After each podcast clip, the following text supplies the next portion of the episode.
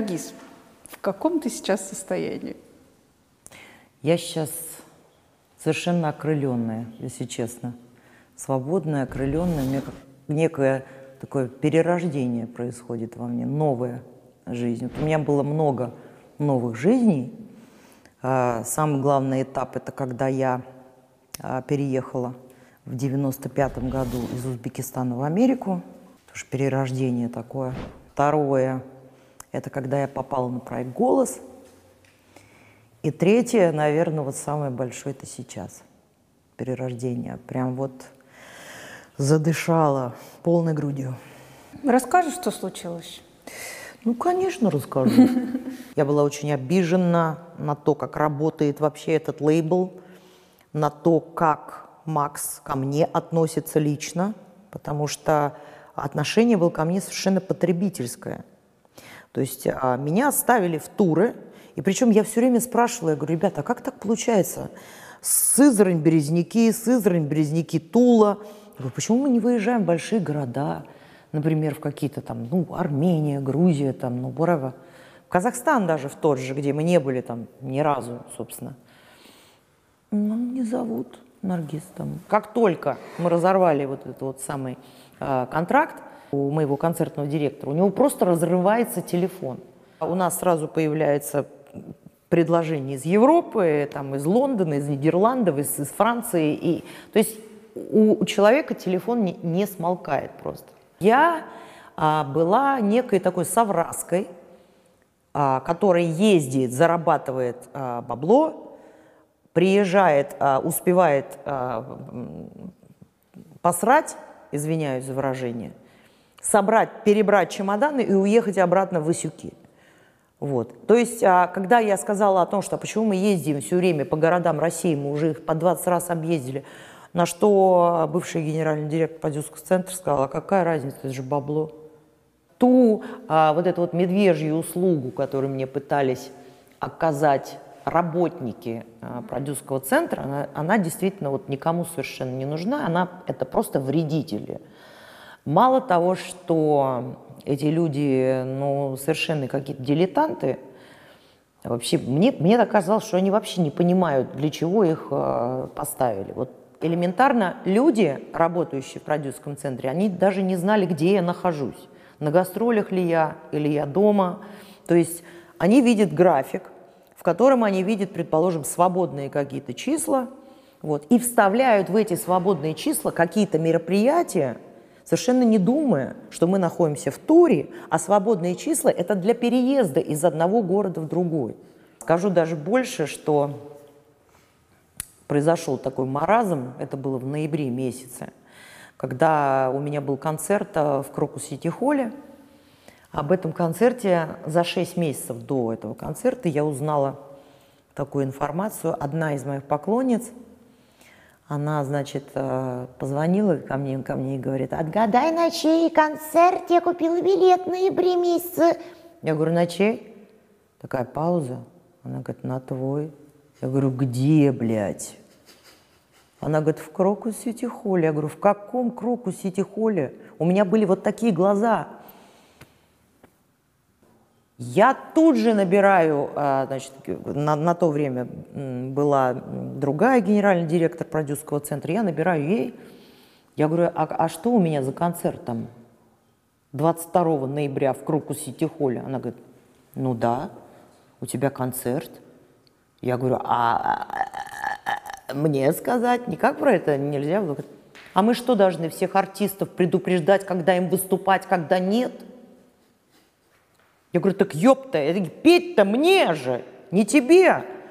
В конечном итоге мы за 6 месяцев сами а, сделали программу, и я вложила а, в этот проект полтора миллиона своих рублей. Моя команда, мой концертный директор, а, мой водитель э, охрана и, и моя ассистентка – у них, был, у них были вот такие глаза, они не спали, все бегали. Я, в свою очередь, тоже, естественно, переживала за все это.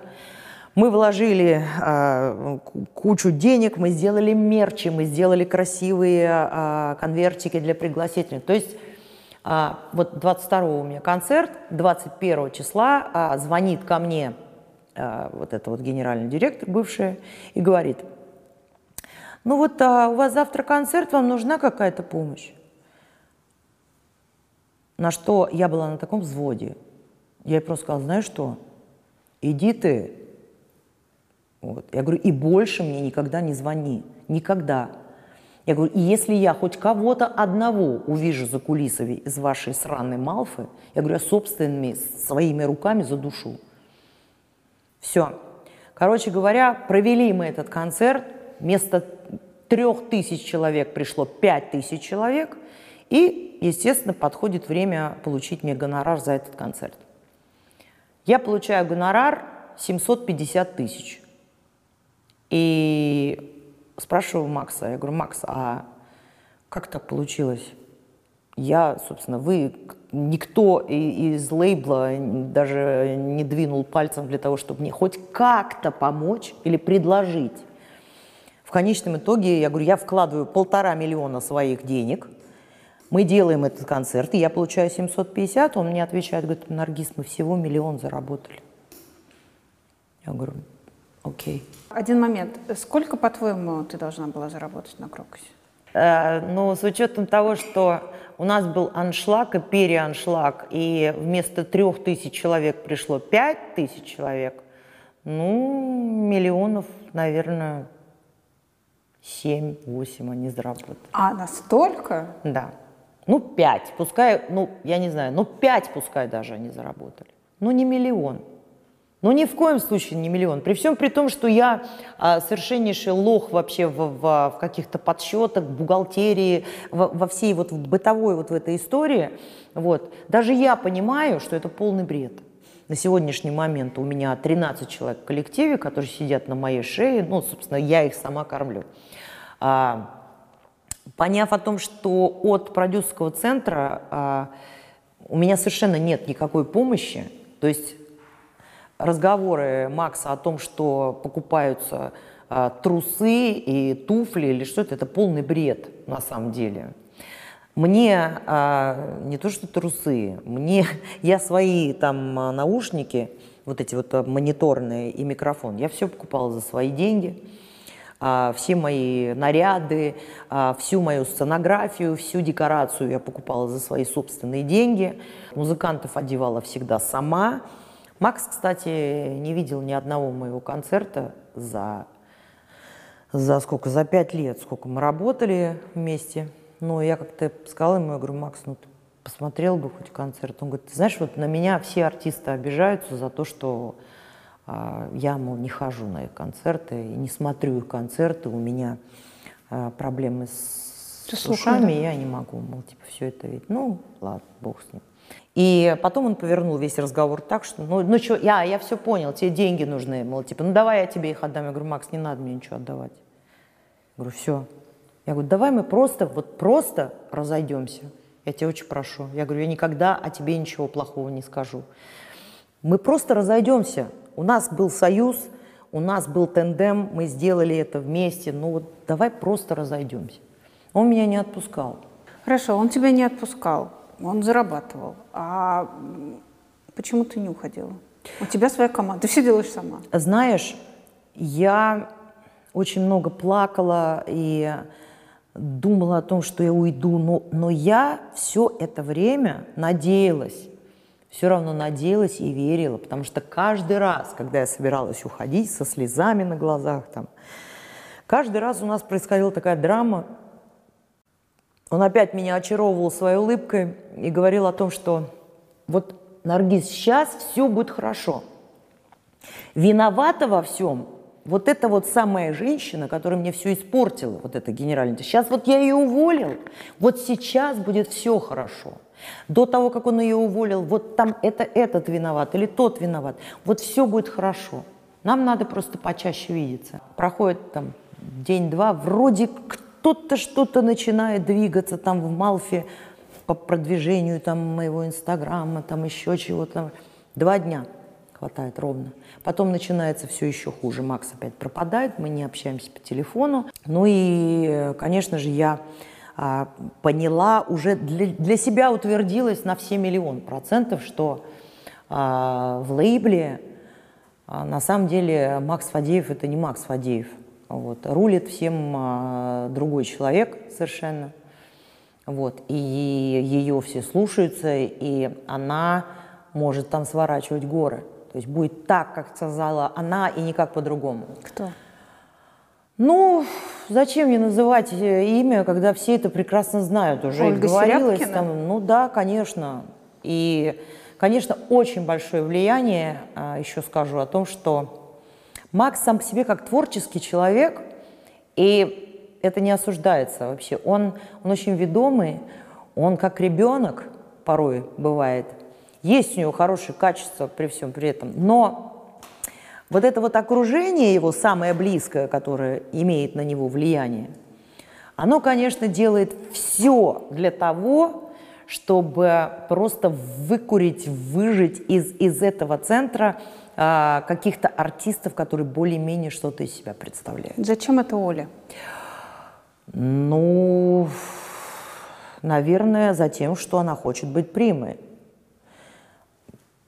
Ну, как-то так. Ну, во всяком случае, а, вот полноценная работа над артистом, вот то, что я видела, то, что как бы за пять лет своего а, существования в этом центре, полноценная работа вокруг артиста, как пиар, как там SMM, ну, whatever, там все, все, все, все, все, все, все происходило вокруг только нее. И все.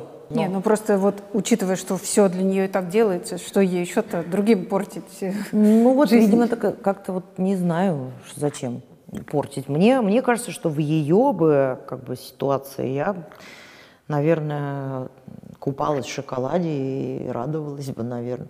Ну, не знаю, я не знаю.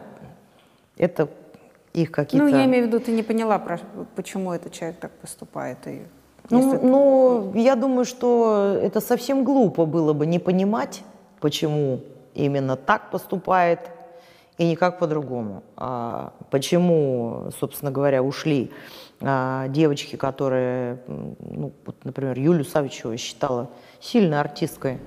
Она талантливая девка, она ездила тоже так же, как и я, она зарабатывала, то есть не вылазила она из туров. Ее оттуда просто выжили.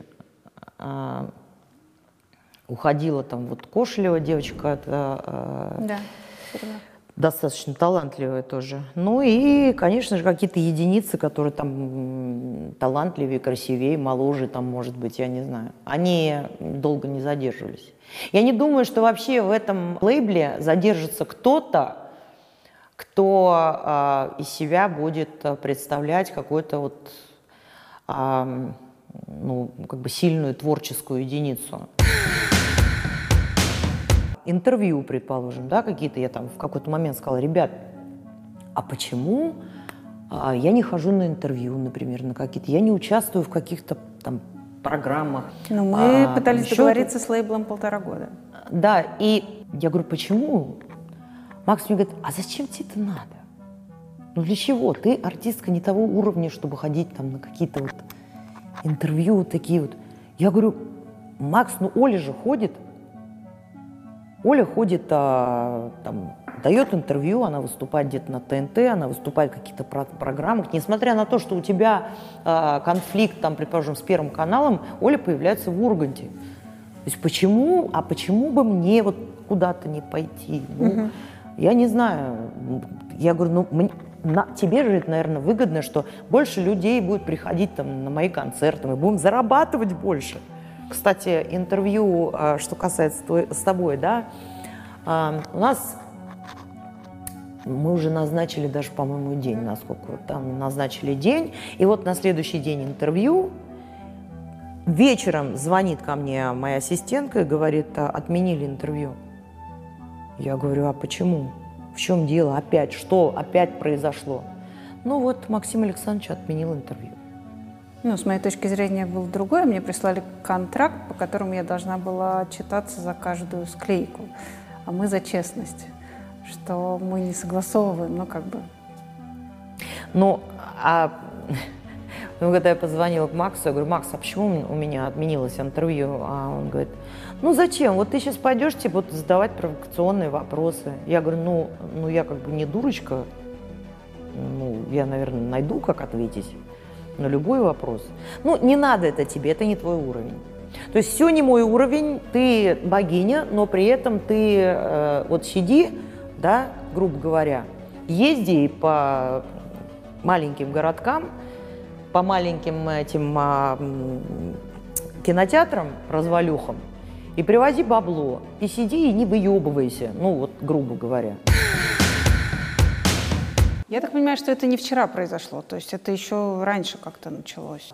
Собственно, началось это все, ну, если не с первого года нашего сотрудничества, то, наверное, где-то, может быть, со второго. И тем более а, мое отношение к этому человеку, оно такое достаточно спешл, потому что я же к нему очень долго шла. Первый раз я увидела его в 90 91 году, если 92 по-моему, год, 91-92, а, была передача «Утренняя почта». Да. И в «Утренней почте» вышел Макс, совершенно никто не знал, кто это и что это. Я очень хорошо помню, это была песня «Игра без огня», какой-то очень необычный клип. И я увидела его, услышала его музыку, увидела вот эти вот самые знаки на стенах, там с огнем, с, с, с какими-то элементами эзотерики – вот, я думаю, О, вот же это, это же что-то, это же клево, что в России появился такой человек. То есть оно, я была настолько предана своим, а, своему вот этому восхищению, да, и пронесла это восхищение через вот 25 лет, считайте. То есть когда я а, подписала этот контракт, кстати, не глядя, мне дали этот контракт. Что же вы все вот у меня? Да, ну, ну как что же вы все? Ты вот можете себе представить такую историю? Вот человек, о котором грезишь, да, и думаешь, блин, ну вот же он, вот, вот сегодня этот человек со мной а, хочет работать. И я совершенно... А он, он же очаровательный просто. У него очаровательная улыбка, у него очаровательная харизма. И вот его эти вот разговоры, они меня просто увлекли, и я думаю, вот, все же я не ошибалась, какой он на самом деле, вот каким я его представляла, такое, таким он и является. Я даже не глядя просто, там прочитать, не прочитать, я говорю, да не буду я ничего читать, я подписала этот контракт. И началась работа. Макс мне сразу написал а, первую песню «Я не твоя война», но это, собственно, была одна единственная песня. Вот. Мы быстренько, быстренько с ребятами сделали каверы на, а, на альбом из э, «Танцы на битых стеклах». У нас была песня «Королева темноты». Ну, какую-то вот программу такую собрали. Ну, и я думала, ну, по-любому, это песни Макса, мне нравится их петь, людям это нравится. И мы уехали в туры. И вот эти туры, начиная вот с того момента, как я к нему попала, они э, продолжались, то есть я вообще его очень редко видела. Я вообще редко видела землю. И э, за все время мы дали вот около тысячи концертов, ну, может быть, тысяча уже есть. А в какой-то момент, а, находясь постоянно в этих турах, а, ты не можешь, естественно, играть никаких игр со своей природы, потому что, ну, мы не роботы, да, в конце концов. И в какой-то момент а, я просто, у меня просто мое здоровье дало очень большой сбой. То есть доходило до того, что моя аптечка, а, в которой мы вводили лекарства, она просто увеличивалась, увеличивалась там до, до размеров чемодана. То есть мы там таскали уже и какие-то инъекции с собой, и все. Это что, было от голоса, давления или что там? Да, быть? там было от всего. Но в основном, конечно, у меня постоянно бронхит, у меня постоянно горло, постоянно вызывались э, фониаторы. То есть были такие моменты, что я просто вот так, вот так, вот так разговаривала. То есть в таком же состоянии выходила. И когда меня один раз посмотрел фониатор, он просто сказал, говорит, я таких связок еще в своей жизни никогда не видел. Вот. В плане ну, сильных или и, и в плане, плане того, э, насколько потрепанных. они были потрепаны, да, потрепаны, я даже сказала, что мягко сказать, потрепаны. Вот. Ну и, естественно, это все залечивалось, конечно, все это залечивалось, залечивалось, и в конечном итоге я сошла вот со сцены, возвращаясь к этому. Угу. Я помню, я вот так вот села на стул и сказала своему турменеджеру, я говорю, так, все, закругляйте все гастроли, снимайте все туры, я больше не могу. Я чувствую, у меня было состояние, что я умираю просто. При этом у меня не было э, болей каких-то там специфических, там спина или голова ли, или там горло или что-то. Я просто понимала по состоянию, по эмоциональному и физически, я понимала, что больше я не выдержу. Угу. И, э, естественно, мы все свернули, поехали обратно в Москву. На следующий же день я легла в, в клинику. В общем, нашли очень много залеченных а, болезней. Гайморит запущенный, бронхит запущенный. Э, то есть, ну, чтобы вы понимали, 10 дней, пока я находилась в этой клинике, я лежала под капельницей э, с антибиотиками два раза в день. И вот эти 10 дней, они, конечно, очень сильно изменили мою жизнь, потому что мои вот эти вот самые шоры так стали открываться, и я начала а, понимать, какой пиздец происходит вокруг. А, в плане того, что а, люди, которые... Мой директор концертный, который было абсолютно все равно, в каком я состоянии, она просто на перебой она звонила мне в телефон. Ну что, что у нас с турами? То есть вопроса не было такого, что как ты себя чувствуешь? Как здоровье? Как здоровье? Что с тобой произошло в конце концов, да? Ну что у нас с турами? Я говорю, Оль, ну какие у меня могут быть туры, если я сейчас лежу в клинике? Все очень серьезно. Я пока не вылечусь, пока я не встану на ноги, никаких туров не будет. Речи даже быть не может. За время, пока я лежала в клинике, а, ко мне Макс не то что не позвонил, он мне не написал ни разу. Хотя а, Малфа, ну тогда ПЦ, они выложили, выставили пост, что якобы Наргиз, вот сейчас она болеет, и ну, вскоре она продолжит а, свою гастрольную деятельность. Угу. Потом мне Макс скажет о том, что я не знал, что был, была в больнице. Твой директор, бывший теперь уже Сергей, я не ошибаюсь? Сергей, это, наверное, про, про Лаврова, да? Да, да, да. Он сделал как бы обращение к тому, что ты, во-первых, сорвала туры, очень много требовала, а главное, на площадке всегда был алкоголь. Я хочу узнать, насколько это правда. Значит, я сейчас а, поясню эту историю. Моим директором была а, Ольга Сергеева, а Сергей Лавров, он был моим промоутером. Я этого человека в жизни в своей увидела всего один раз – я вообще, честно говоря, не хотела на эту тему оправдываться. Вот. Этот человек, конечно, поймал очень клевый хайп сейчас. Он сейчас пытается очень сильно со всеми... И причем курит, пьет, курит, пьет, курит, пьет, курит, пьет все время. Ничего нового. А, что касается алкоголя, ну если бы я была в таком угаре, о котором он говорит, что не только... Я сегодня прочитала, он опять там что-то, какой-то выпердыш написал, что я не только петь, я говорить не могла. Угу. Но каким бы тогда странным образом, во-первых, хотя бы одно видео, может быть, появилось там в Ютьюбе, потому что люди-то да, с телефонами приходят на концерт, и все вот эти тысячи концертов, которые мы отработали, у нас не был сорван ни один концерт. У нас, то есть сказать о том, что я вообще не пью, нет, это неправда, конечно же, я пью. Ты выпиваешь но, перед... Э, ну, ну, ну, выпиваю, да, конечно. Выпиваю, да.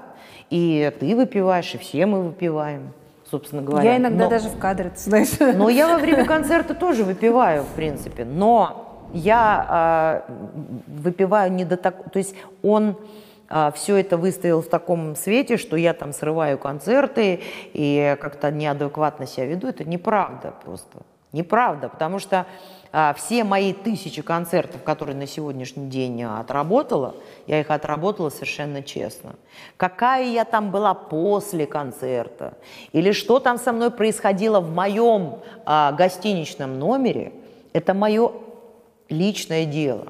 У нас, а, так как ребята сплошной рок-н-ролл, в принципе, а, мы могли повыкидывать там что-то из, из окон, да, вот как это любят звезды почему-то делать. Я не знаю, почему. Если рок-н-ролл, значит, обязательно телевизор надо хуйнуть в окно. Я не понимаю этого. Вот. Такого случая не было. Во-первых, у меня пол коллектива вообще не пьют. Они у меня на йогуртах, там кто-то вообще сыроед. Вот. Мы выпиваем иногда, то есть у нас есть какая-то компашка, которая пьет. Вот. Но ты можешь себе представить, вот мы отработали концерт, мы знаем, что у нас сейчас переезд там 8-9 часовой после концерта. Вот. А потом мы приезжаем, там какие-то 4 часа спим, и мне снова нужно на сцену. А после этой сцены нам нужно быстро бежать на вокзал, не успеть на поезд, успеть каким-то образом на поезд, сесть, проехать там еще сколько-то, я не знаю, часов, а потом завтра опять выступать. Ну, то есть, а, ну, как-то это нелогично все. Ну, вот по логике это не складывается. Это же не первый раз. Это первый раз он начал возмущаться, это когда было вот после Крокуса, и когда я уволила свою вот эту вот директрису, ей же надо было как-то отомстить, там концерт сорвали в Америке, вот, и он начал писать о том, что я алкоголичка, там, ну, всю, весь вот этот бред. Вот. И я позвонила к Максу. Я говорю, Макс, защити меня, пожалуйста. Я говорю, мне неприятно, ты как продюсер можешь меня защитить, сказать о том, что это бред, ты же знаешь, что это не так. Понимаешь, на меня очень легко сейчас а, сказать все, что угодно, и люди поверят, потому что у меня татуировки, там, а, я не выгляжу там тялочкой вот этой вот в, туфлях, как Валерия, например, да, там вот на Валерию сказать никто не поверит, а вот на Нарги сказать, да пш, ты, ты, там. Ну, у тебя еще куча вот. историй из Америки, которые ты сама рассказывала про наркотики, алкоголь. Да, конечно, поэтому... вот, поэтому навешать можно все, что угодно, поэтому прокатит, ну, прокатит.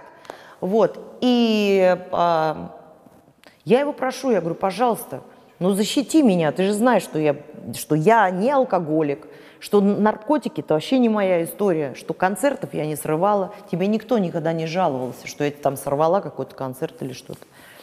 А он говорит, да, да, да, ладно. Он записывает видео, где он в видео говорит о том, что вот сейчас ходят слухи, вот мою порочат мою артистку, это все неправда, и ты, мол, типа, ты там, Лавров, ты кто такой там? Я говорю, а ты его выложил? Он говорит, нет.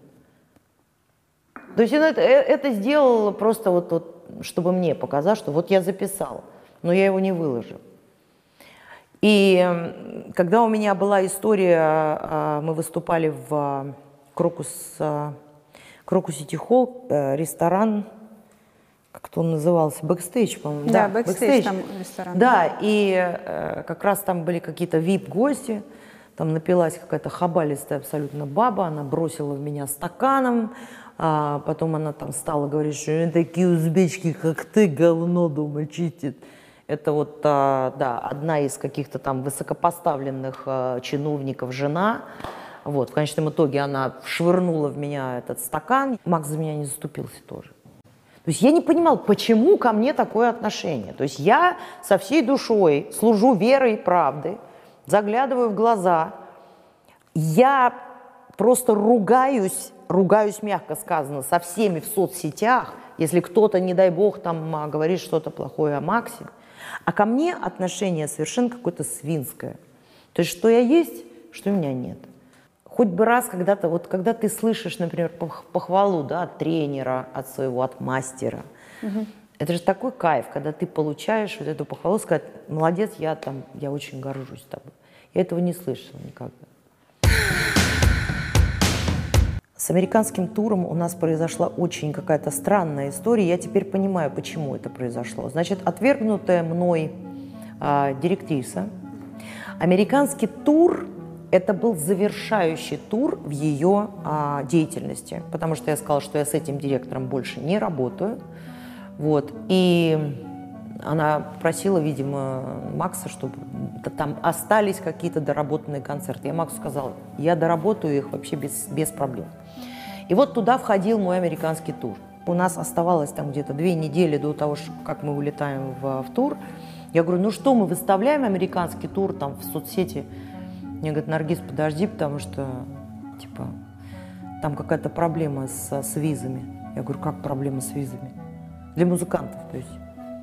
Ну вот э, какая-то проблема. И мы выясняем такую ситуацию, что якобы визы были э, поданы не в, э, вовремя, неправильные визы. И я понимаю, что этого всего не будет.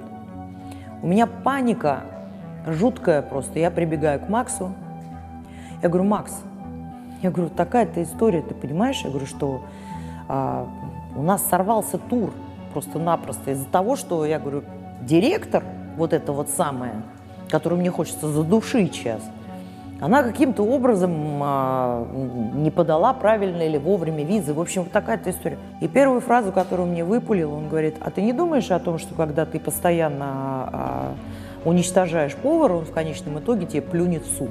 То есть он имел в виду а, директора. Я говорю, так этот повар тебе тоже плюнул, собственно говоря, в суп. Предоплаты там взяли, не взяли. В общем, он мне говорит, а не надо срывать тур. Езжай сама. Найди там музыкантов каких-нибудь. Ты же знаешь, там в ресторанах своих каких-то музыкантов-то найди, пусть они постоят. Я говорю, как? То есть у нас программа со светом, где в компьютере каждая секунда прописана. Я говорю, это как ты это видишь? Я сейчас поеду в тур, выйду одна под, под лампочкой, и что я буду делать? Так ты больше заработаешь. Короче, сорвался у меня тур, и я поняла, что это была месть а, вот этой вот самой директрисы. А сейчас я понимаю, что, наверное, это совместная какая-то была, просто совместный заговор какой-то, чтобы меня проучить.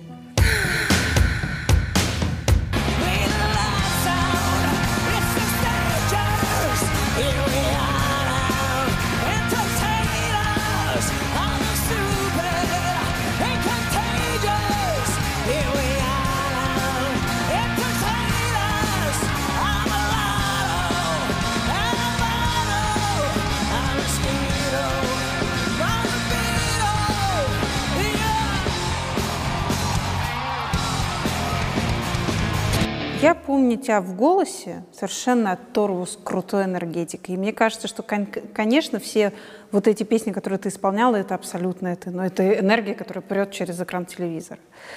Когда тебе дают более, я не знаю, как это правильно сказать, возрастные, что ли, песни, женственные, насколько это про тебя а, было? Ну, на самом деле есть какая-то маленькая толика того, что про меня, потому что я все же женщина – как ни крути, женщина Понятно. и мама. И, э, то есть есть какие-то такие вот переживания, где можно в лирику вот в это вылить. Но это может быть одна, две песни. Потому что, по большому счету, моя природа, она вот именно вот, вот этой вот самой оторвой. Хулиганистая. Хулиганистая. Я по природе бунтарь. Вот, и мне нравится вот это, естественно, направление. Но а, Макс, скорее всего, он просто боялся сделать этот эксперимент, потому что по накатанной какой-то истории, да, вот прошла ты моя нежность, пош, потом пошла мы вдвоем, и вот я а, все иду дальше, тюрбан на мне все выше и выше и выше растет, вот, а я иду и все время плачу, и плачу, и плачу, и плачу, и плачу. А тюрбан было как... Что ты имеешь в виду? Ну, да тюрбан, ну, потому что Максу, например... Прикро... Нельзя лысую? Да, смысле, Макс не любил, он не любил, когда, а, то есть лысая голова, он говорит, нет, тюрбан, нет, тюрбан. В какой-то момент я сказала, я говорю, Макс, сколько я могу в тюрбане все время плакать? Угу. Вот. Нет, мне нравится, ты выглядишь красиво, ты, ты похожа на, на Нефертити. Почему ты сейчас в тюрбане? Сейчас, честно, а, я сейчас готовлю... Не рассказывайте ничего. Сейчас я просто готовлю а, новый проект, новый альбом, совершенно другую музыку, где я а, предстану, естественно, совсем в другом образе, который я не хочу сейчас палить. Поэтому а Но это к тому, что это не в угоду Максиму Фадееву, я все еще пытаюсь что-то... В угоду Максиму Фадееву сейчас пришла сохранить. к тебе, что ли, получается? Нет. От продюсерского центра я, собственно, ну, мне ничего не надо было.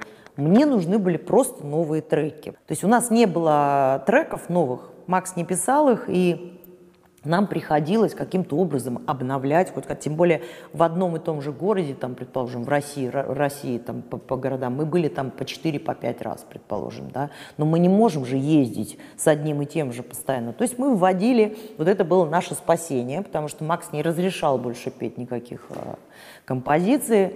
Я ему один раз показала песню, которую написал мой гитарист, он ее, конечно, похаял, сказал, что это полный бред. И, вот, а почему да. он не давал это другим авторам, если самому не пишется? Ну вот не знаю, не давал. Он говорил, я говорила, Макс, ну ладно, в таком случае давай, ну мы тогда из твоего старого альбома что-то споем. Вот, давайте, пойте. И у меня было четыре трека, то есть это было вдвоем, это был а, «Ты моя нежность», «Я не верю тебе» и как она называется-то, господи, а, «Буду всегда с собой». Вот. Угу. То есть четыре, можно сказать, вот на, на языке э, музыкантском это четыре боевика. То есть четыре хита в программе, все остальное, мы вот это вот все пытались нарядить в какие-то истории интересные. Вспоминаю историю 90-х Жени Белоусова, когда он с четырьмя песнями объездил всю Россию, просто четыре раза пел одно и то же на одном концерте, вот полтора часа и выходил. Ну, как, как бы да. Во всяком случае, когда я говорила о том, что Макс, давай делать вот такую музыку, давай. Он мне говорил, Наргиз, ну кому она здесь нужна? Ну не нужна эта музыка здесь. Ну а я ему говорила, слушай, а почему мы боимся сделать шаг в сторону? Ну сделать что-то такое, что никто еще не делал, ну может быть это пройдет, может быть это каким-то образом ну, выстрелит, но почему бы и нет? Ну, Антон Беляев совершенно не формат. Но он что-то делает. Ну, делает же, да, и делал, делает, и востребован, по-моему, и ездит прекрасно. В конечном итоге, что, собственно, послужило вот этому нашему последнему разладу, июль месяц мы расчистили весь специально от туров, от гастролей, от всего для того, чтобы записывать наконец-таки новый альбом и будем снимать клип. А клип будем снимать на песню «Нелюбимая дочь». Это вот а, то, что у меня вышла песня, вот последний трек. А, это «Реквием».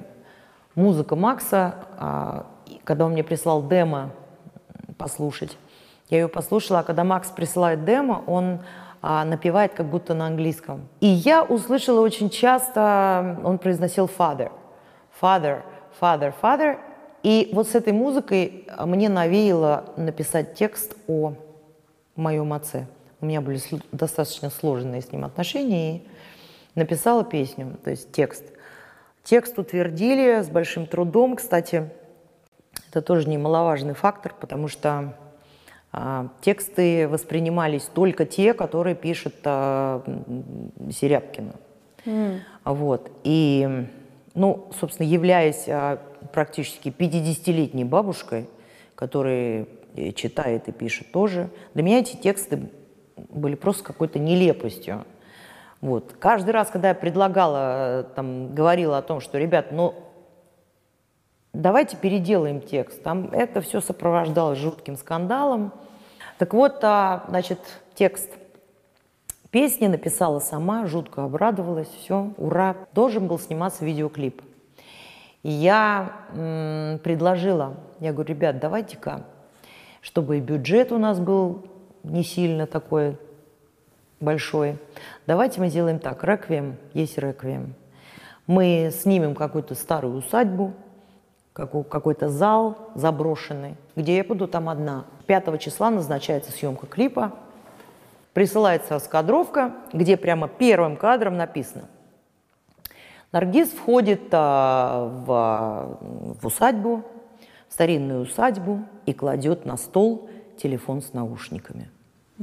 Это первое, что мне резануло. Я говорю, так, wait, я пишу, я говорю, какой телефон с наушниками? Откуда он взялся? Ну, это вот эм, новое приложение, аудиокниги. А, там, значит, у нас первые четыре минуты будет э, крупным планом показываться этот телефон. И там будет Анна Ахматова. Я говорю, я говорю, подожди. Я говорю, какая Анна Ахматова? Я говорю, это «Реквием», это песня о моем отце. Я говорю, я понимаю, что это реклама, я все это понимаю. Но вот следующий трек, который я буду писать, а, туда суйте хоть черта лысого. Все что угодно. Там это все к месту. Здесь по, вообще по драматургии, по, по, по всем правилам. Телефон, я говорю, он ну никак не работает, ребят. Я говорю, оставьте, пожалуйста, эту песню, умоляю, в покое. Это песня, посвященная моему отцу. Она долго мне не отвечала. На следующий день у нас, значит, съемки. И она ко мне возвращается и, пи и пишет мне, Наргиз, мне так неловко, что опять с вами связаны вот такие проблемы, но а, дело в том, что а, мы не можем снимать клип. Если хотите, мы снимем а, в конце месяца вам два клипа а, и «Нелюбимую дочь» без рекламы. Я говорю, а что вам мешает снять «Нелюбимую дочь» завтра без рекламы? У нас денег нет. Я говорю, хорошо, спасибо. Ровно через 10 минут я открываю Инстаграм, Макс выкладывает а, пост, новый клип а, Молли. Молли едет на Феррари. Там нет никаких телефонов, а, нет никакой рекламы. А, меня это очень обидело. Очень обидело. И буквально там через какие-то а, несколько дней я должна была ехать 27 числа на жару, и причем с презентацией нового трека. Угу. А, открываю Инстаграм, смотрю «Жара Фест», хиты 90-х, 2000-х, а, Наргиз, ну, и какие-то артисты вот 90-х, 2000-х. Я когда это увидела, я, я сначала не поняла вообще, в чем, дело, в чем дело. Во-первых, презентация нового трека, совершенно нового абсолютно Причем трека. ретро. Да. Тут ретро, потом 90-е годы, в 90-х годах, в 2000-х годах я пела в клубах, ресторанах, ресторанов Нью-Йорка, Нью-Йорков. Причем здесь я и хиты 90-х, я, я не поняла. При этом я знаю, вот 27-го выступаю я, в хитах 90-х, а 28-го выступают все артисты Малфы. Каким-то странным образом. И я, я не понимаю, в чем дело, почему. То есть если я считаюсь артисткой Малфы, почему я не выступаю в этот день? И тут раздается звонок. Я смотрю, это звонит Макс. И я понимаю, что сейчас будет такой коллайд, потому что уже один раз было такое, что мы орали друг на друга так, что я голос потеряла. Что сейчас это произойдет а, вот то же самое, потому что я была уже просто на последнем нерве. Я не взяла трубку, он тут же перезвонил моей ассистентке, моя ассистентка позвонила ко мне, она говорит, ты не представляешь, как он кричал.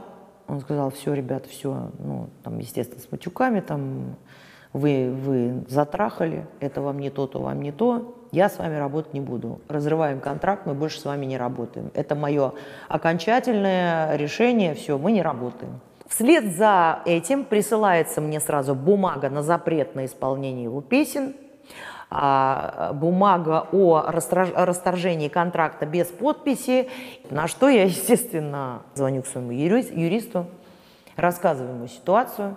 Мой юрист сразу берется за дело и начинает им отсылать письма о том, что а, у нас сейчас предстоит тур, ребят, давайте решим как-то эту проблему, мол, типа вы нам прислали запрет на исполнение, а, если тур состоится, значит, нам надо как-то решить. У нас есть предложение доработать все туры так, как мы работали, а потом нормально а, разойтись.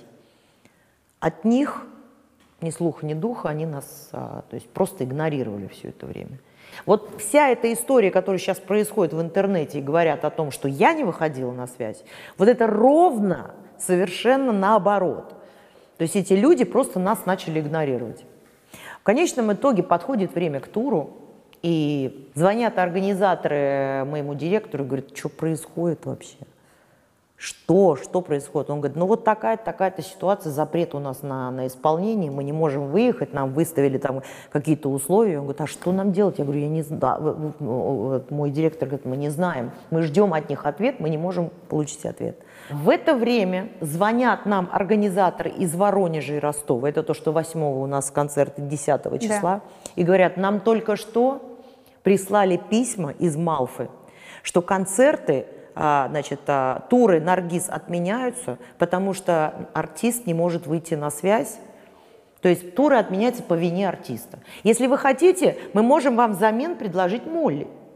Или группу «Серебро», или там еще та-та-та-та-та, еще там кого-то. В принципе, я не удивилась. Ну, ты же была готова наверняка. Я была готова, но, но я не была готова, вот, я, конечно, знала о его коварности, слышала о его коварстве, вернее, слышала, но не настолько. То есть я понимала, и даже в тот момент я думала, ну все, он сейчас в порыве гнева, может быть, сейчас бум-бум-бум, наломал дров, может быть, сейчас вот просто здравый смысл, он, он как-то победит да, над всеми этими эмоциями. И мы все же доработаем тур, потому что люди-то не виноваты, купившие билет. И сейчас эти люди Малфа меня пытается выставить какой-то там неадекватный, что я сорвала тур. И началась вот эта вот естественная история вся. А, был один случай, который меня очень обидел, прямо аж до слез обидел. Это когда я была дома, и у нас как раз было там два выходных. Ко мне позвонила приятельница с Первого канала, а у меня с ними очень хорошие отношения, вот с времен «Голоса» еще. Она позвонила там просто поболтать, там, как дела, т -т -т, т -т -т. я говорю, да, все нормально. Вот. Она говорит, ой, слушай, так жалко, что тебя не было на концерте Аллы Борисовны Пугачевой, там, на юбилейном концерте. И я говорю, а, а как, а почему я там должна была быть?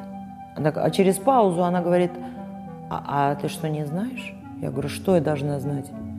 Она мне говорит, ну, в общем, а, я, говорит, просто сейчас в шоке, потому что Алла Борисовна лично попросила распорядиться там своих ассистентов, своих помощников, чтобы позвонили и пригласили тебя на ее. Она хотела, чтобы ты выступил на юбилейном концерте.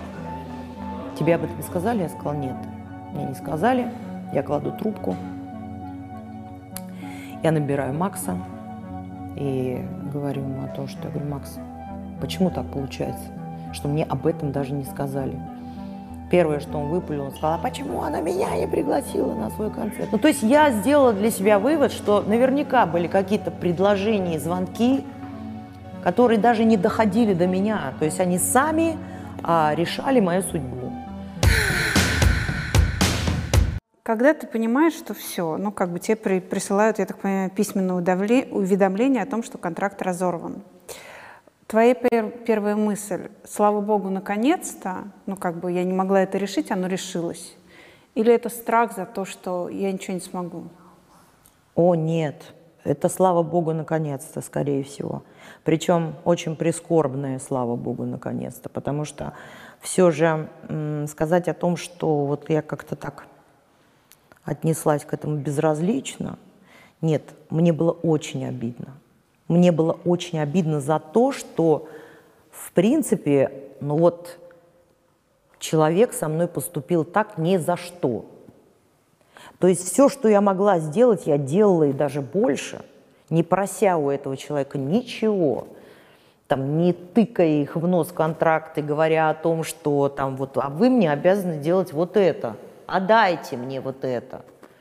То есть я все делала своими руками – я делала, то есть вопреки своему здоровью, своей семье и вообще всему. А, но за это я получила вот что. Скажи мне, пожалуйста, сейчас в каком состоянии? То есть а, вы решили вопрос с песнями? Мы Или... решили вопрос с песнями. Мы расторгли контракт, слава богу. А, и песни под запретом. Он забрал все песни, то есть я не имею права исполнять эти песни. Ну, собственно говоря, ради бога, потому что это был определенный проект, у этого а, проекта было время какое-то, и я безумно рада, что это произошло, потому что не у всех сбывается такая мечта, что ты вот грезишь о ком-то, да, для тебя этот человек практически божество, и ты наконец-то с этим человеком начинаешь делать какой-то тендем, у тебя происходит альбом, есть какие-то песни, есть, которые, ну, не просто так прошли, как-то так вот ну, песенка была и была, и про нее забыли. Нет. Мне кажется, что ты моя нежность, и вот, вот наш дуэт вдвоем, он останется. И я, я ему благодарна за то, что этот момент в нашей жизни был. Что в какой-то момент там он поверил в меня, мы с ним сделали этот вот тандем, совершили «Шум сердца», вот этот вот альбом, а, записали какие-то определенные треки, и теперь каждый может идти своим путем. Сейчас настало время для новых каких-то начинаний. Вот сейчас у меня происходит совершенно перерождение. Вот ты что пошла делать? Звонить всем авторам знакомым, говорит, напишите песню? Нет, нет. Мне даже не пришлось никому звонить, потому что тут же, в эту же секунду посыпались на мой э, официальный сайт, на почту Моим ассистентам, моему директору просто посыпались предложения, песни, стихи, чего там только люди не делают, они на голове уже стоят. А вот послушайте вот это, а вот послушайте вот это. То есть нам для этого специально надо было создать специальную почту, чтобы не было э, кучи малы, чтобы не мне там слали. У меня телефон, откуда-то узнали там мой номер телефона, мне шлют эти смс -ки. Но есть такое а, небольшое, средненькое но. А сейчас а, я готовлю очень интересный проект. Интересен он тем, что, во-первых, он достаточно необычный. Вот, и а, вот это тот самый проект, где я буду себя чувствовать совершенно органичным. Вот. Я очень не хочу рассказывать про него. Вот сейчас у нас а, в конце августа, в начале сентября уже планируется а, релиз нового трека. Сейчас мы пишем этот альбом. С утра до ночи буквально прям вот у меня в моем доме сейчас живут музыканты, которые там поспали, поели, поднялись на третий этаж и дальше работают. Вот, мы планируем а, в скором, совсем в скором будущем закончить. У нас, к сожалению, сейчас, а может даже и к счастью, если честно, мало времени. То есть в октябре мы уже должны выехать тур. Сегодня я буду выставлять график тура на ноябрь-октябрь. У нас уже есть и декабрь, и февраль, и очень интересные предложения. Вот. То есть а, я буду выезжать уже с новой программой. Я уже с Темниковой давно на эту тему говорю, она мне там рассказывала. И я понимаю, что мой бывший руководитель, он очень похож на Максима Александровича. И когда я от него ушла, у меня было... Я что-то новое начала делать, но все равно с оглядкой, а как бы он отреагировал, понравится ему или нет? Вот я очень долго от этого избавлялась, от этого наркотика, одобрения того человека. Когда долго работаешь, когда ты любишь там человека, вот это все. У тебя есть такое сейчас? Ну, конечно же, да. Ну, конечно, да. Но я бы сейчас опять а, слукавила бы и сказала бы, да нет, да мне все пофиг. Нет, конечно.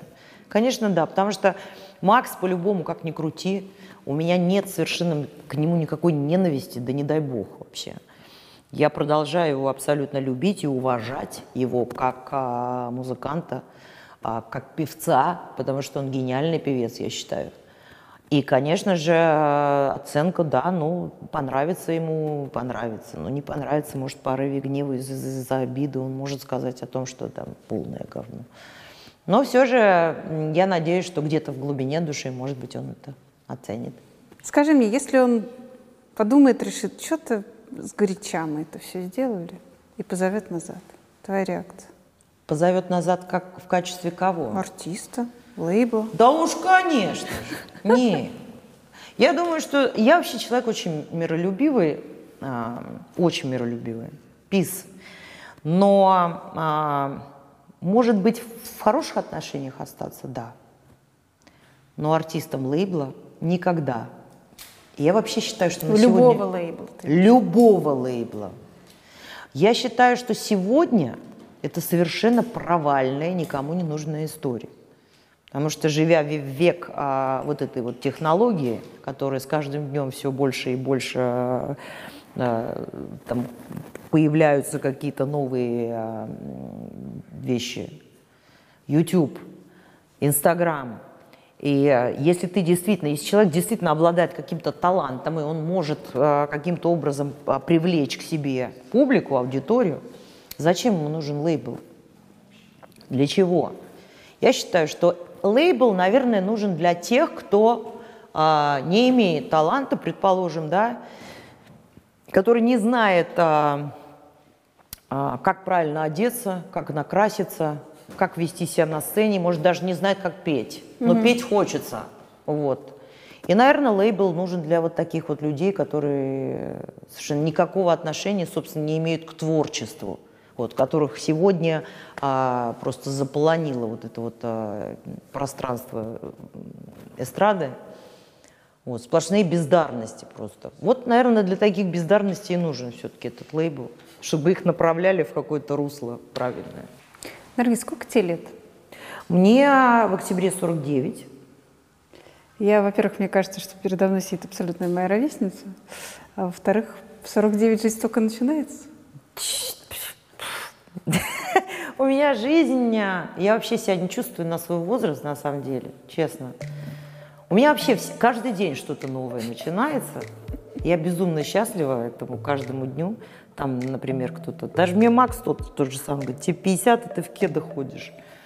Вот. А, не, мои биологические лета, ну, никак э, совершенно не отражаются на мою какую-то. У меня не то, что нет комплексов, у меня комплекс дофига. Вот. Ну вот, э, что касается творчества, мне кажется, что не может быть помехой лета. Ну вот, ну вот никак. Так получилось, что в «А поговорить» э, все время с удовольствием приходят бывшие подопечные Максима Фадеева, Линда, Елена Темникова, Полина Гагарина, теперь вот Наргиз. Мы очень боимся, что вы обвините нас в предвзятости. На самом деле мы зовем Максима Александровича к себе в программу уже практически полтора года. И до сих пор находятся какие-то причины к нам не прийти. Максим Александрович, мы приглашаем по-прежнему вас к нам в программу. Мы очень хотим услышать вашу сторону конфликта. Мы предлагаем вам любую форму взаимодействия. Встретимся у нас в студии, мы можем приехать к вам. Мы приглашаем вас к нам на прямой эфир, без единой склейки. Мы приглашаем вас на кривую запись. Только единственная просьба, мы не будем подписывать с вами контракт и не будем отчитываться за каждую склейку. И также мы не согласовываем вопросы в программе. Это правило действует для всех наших гостей. Ждем вас с удовольствием. Música